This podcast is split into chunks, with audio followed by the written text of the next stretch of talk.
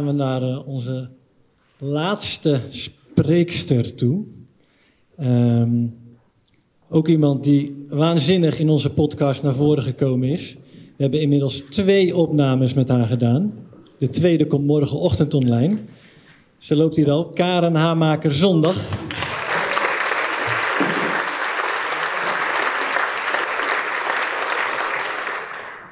Kijk, het boek is in drie delen opgedeeld. Het eerste deel is de onzichtbare werkelijkheid, waar jullie ook een spreker van hebben gehoord. Ehm, de zichtbare wereld. En het derde deel is de voelbare verbinding. Nou, Maarten stuk zit daarin en ook Karin, Karin haar stuk. Dat is het laatste artikel. Uh, ik ben onwijs benieuwd naar jouw verhaal vandaag, Karin. En uh, we zullen vast ook nog meer van jou gaan horen. Waanzinnig op hoeveel vlakken jij actief bent. Oké. Merci. Ik denk dat er niets zo ingewikkeld is als waarnemen. Als ik ga kijken naar wat er allemaal mee samenhangt, dan, uh, en ik ga naar de verschillende lagen in onze psyche, ik gebruik zoals jullie weten het Jungiaanse model, dan begin ik eigenlijk dat wij al waarnemen vanuit de cultuur waarin we geboren zijn. En of je nou wel of niet een atheïst bent, of je nou wel of niet het eens bent met de cultuur, die cultuur hebben we met de paplepel ingegoten gekregen. We hebben het gezien in de feesten die we gevierd hebben, in de standbeelden in de stad, in de programma's op de televisie, de kinderprogramma's die we gevolgd hebben. We hebben een bepaald beeld van de werkelijkheid. En die werkelijkheid, die zien we. En wij hebben ook een heel materialistische kijk in het Westen. Wat je ziet bestaat. En degene die uh, de That's the Spirit, dat nieuwe platform, hebben gezien, hebben misschien gewoon mijn eerste uitzending van die documentaire reeks die ik daarvoor maak gezien. En die gaat nou juist uitgerekend over de onverklaarbare werkelijkheid. En dat is net iets anders.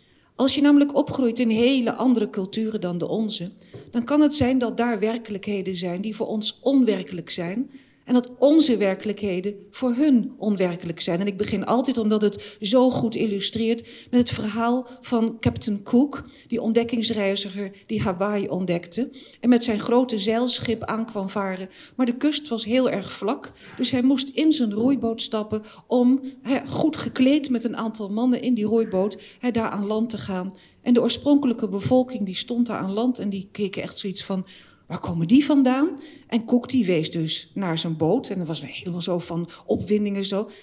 En Kok die kwam erachter van, het lijkt wel alsof ze die boot niet zien. Dus hij heeft ze in de roeiboot gezet. Is met ze naar die boot geroeid. En pas toen ze die boot zowat konden aanraken. Hij zegt ze schrokken zowat zich een ongeluk en ze vielen bijna uit de boot. Uit het roeibootje. Want opeens zagen ze die grote boot. Nou ja, dan denken wij van hallo, hè, eikenhout, grootmasten, noem maar op. Kan je toch niet over het hoofd zien? Nee, in hun werkelijkheid was dit zoiets abnormaals dat ze het niet zagen. En, maar zij spreken met geesten en hebben andere werkelijkheden, communiceren op andere vlakken, hebben ander tijdsbesef. Dat is voor ons niet normaal. Wat nemen wij eigenlijk waar? En ik roep al heel lang van, het kan zijn dat hier zich op dit moment iets grandioos groots voor onze neus afspeelt. En we zien het niet. En dat is dus al een eerste probleem van waarnemen. Wij zitten dus in een cultuur die geleerd heeft een aantal dingen niet te zien en andere dingen wel te zien. En andere culturen, daar is dat heel anders voor. Dus dat is een, een eerste punt. Wij zijn dus al beperkt. En nu zitten wij in een cultuur waar langzamerhand een polariteit aan het ontstaan is tussen wat we noemen de wakkere en de niet wakkere mensen. Maar wakker of niet wakker, we zijn wel geboren in dit systeem. En dat betekent dat ook als je hartstikke knijterwakker bent, het nog steeds kan zijn dat ergens in je achterhoofd je nog door de ogen van het systeem kijkt. En als dan iemand anders toevallig aan dat deurtje klopt en even aan dat systeem gaat rammelen, dan kan het zijn dat jij terecht verontwaardigd bent omdat je het niet ziet. En dat is geen oordeel, dat is een constatering van het feit dat wij allemaal kijken op, ja, zeg maar, door ogen die door onze cultuur, door onze religie, door onze achtergrond zijn bepaald. En dat betekent ook dat als je uit een andere cultuur komt en hier komt te wonen, dat jij en je kinderen en kleinkinderen nog steeds lagen hebben van de oorspronkelijke cultuur die misschien anders kijkt, waardoor er ook spraakverwarring kan zijn. Dus als het gaat om waarnemen, is dit al het eerste. Wat neem ik waar? Ik kijk door ogen die, he, van, vanuit een cultuur en een religie die mij gevormd hebben, hoe ik er ook tegen inga. Dat is het eerste. Dat is een collectief gegeven. Dan kom ik bij het persoonlijke gegeven. Dan is er nog iets wat mij heel erg vervormt. Ieder van ons vervormt. En dat is wat Jung complexen noemt. En een complex is in de Jungiaanse psychologie een neutraal woord. Het is een, een knooppunt van energie in het onbewuste. En dat knooppunt van energie, dat is, is een thema. Dat is thematisch geordend. We hebben het over moedercomplex, vadercomplex en dat soort dingen. Wat is er met die complex aan de hand? Iets heel bijzonders en iets heel moois is, is dat de wijsheid van alle ervaringen van de mensen, dat die in de diepste lagen van ons onbewuste zit. Jung noemde dat de archetypen.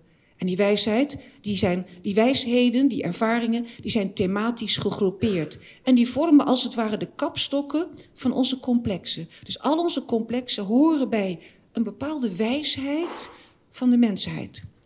Maar alles wat we hebben meegemaakt als mensheid, alles wat we verdrongen hebben ook, alle mooie dingen, alle niet mooie dingen, al die moeders die gewoon fantastisch waren voor hun kinderen, maar ook al die heksmoeders die hun kinderen opvraten, psychisch, eh, die, dat, dat zit, ja, even voor de duidelijkheid, dat zit allemaal rond die complexen. Wij worden geboren met een complex kern en daaromheen zitten die ervaringen.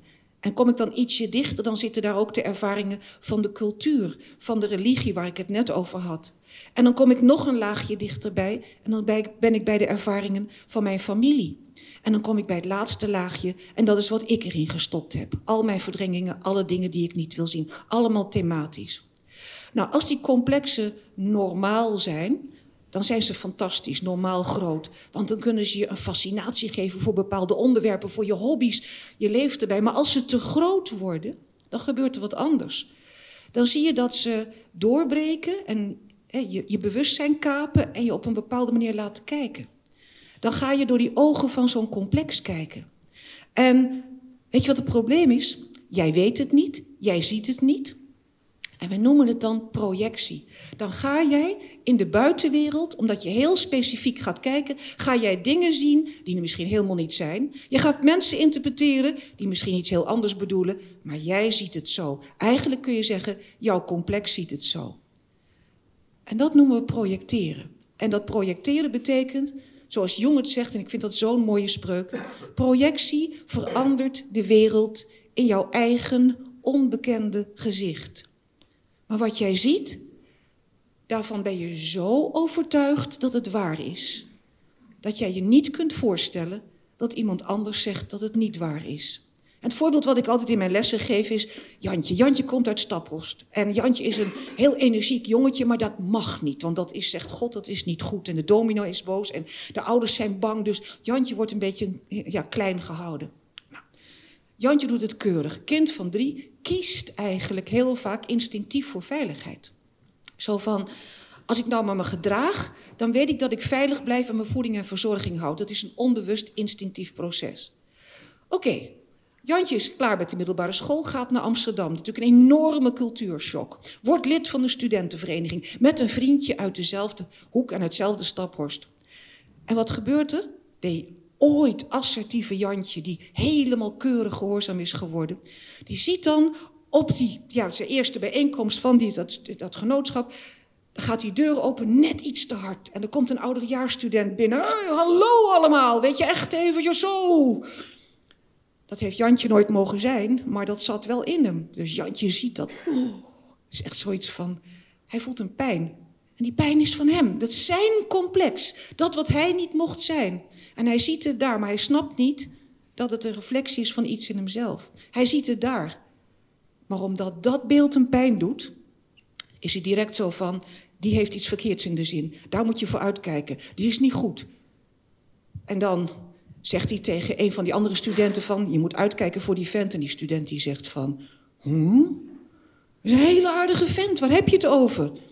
En Jantje van, hij ziet het niet. Dus die gaat naar zijn makkertje van vroeger, Maar dat is, hij ziet het niet. Nee, zegt Smakkertje. Ze snappen er hier niks van. En ze zijn het roerend eens. Dat noemen we complex verwantschap. En misschien begrijp je nu hoe politieke partijen werken. Maar het probleem is dat wij dus op die manier de wereld zien.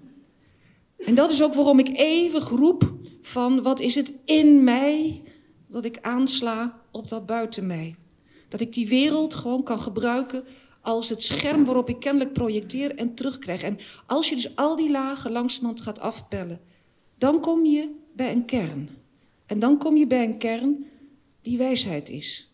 En of je er ooit helemaal komt. Ik denk dat op het moment van overlijden, als ik hoor wat, wat, wat mensen die dus klinisch dood zijn geweest meemaken, dat grote licht, die grote liefde, ik denk dat dat de enige werkelijkheid en de enige waarheid is. En dat wij met het afpellen van onze complexen een beetje in de buurt kunnen komen. En ons steeds bewuster worden van onszelf en steeds lekkerder in ons vel komen te zitten. En weet je wat ik nou zo mooi vond? Ferdinand die opende met het feit dat er eigenlijk een enorme eenheid is en dat we gewoon niet in die dualiteit moeten. Ik zeg het nu met mijn eigen woorden.